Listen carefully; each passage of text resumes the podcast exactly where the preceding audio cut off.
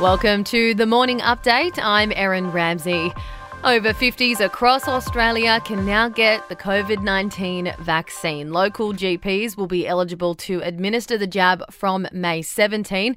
Dr. Omar Khorshid from the Australian Medical Association says it's important that everyone gets vaccinated. The reality is that really, really safe, and we would strongly recommend every Australian, as soon as you're eligible to get the vaccine, to go out, make an appointment, get it done. Australians now face jail terms and fines if they try to return home from COVID ravaged India. India. The federal government's tough restrictions came into effect this morning and have been labelled immoral and un Australian. Foreign Affairs Minister Marise Payne is defending the policy. A temporary pause on returns and is entirely founded in the advice of the Chief Medical Officer. It's as India reports the highest number of deaths in 24 hours after almost 3,700 people died. The Australian Medical Association is calling for immediate changes to hotel quarantine in Australia it follows another breach of the system in Western Australia, with a security guard and two of his housemates testing positive for COVID 19.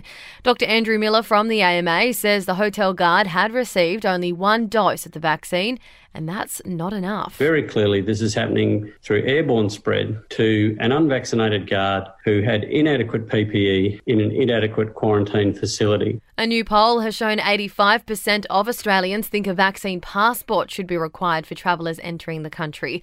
77% think the document would make travel safer. 53% say major cultural and sporting events should only be available to those who have been vaccinated. And Jetstar is recruiting staff as it transfers some of its international jets into domestic routes. Three Boeing 787s will be brought into service later this month. Hundreds of positions will be available for cabin crew, engineers, and operational roles.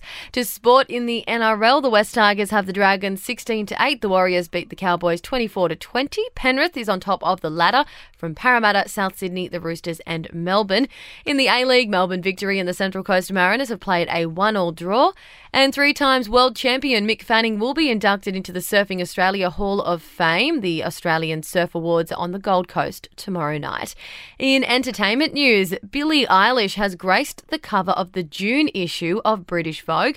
The 19 year old megastar sporting her new blonde locks and a classic pin-up look. In the interview, the singer talks about body positivity, empowerment, and hiding her new hair under a wig. A royal security scare at the Queen's Windsor estate. Two people managed to scale the fence and enter the grounds of the Royal Lodge, the home of Prince Andrew. A 31 year old man and 29 year old woman from London were taken into custody. And Ellie Goulding is officially a mum. The singer and her husband, Casper Jopling, announced the news in an Instagram story, saying both mum and baby are healthy and happy. That's your latest from the Nova Podcasts team. We'll see you this afternoon for another episode of The Update.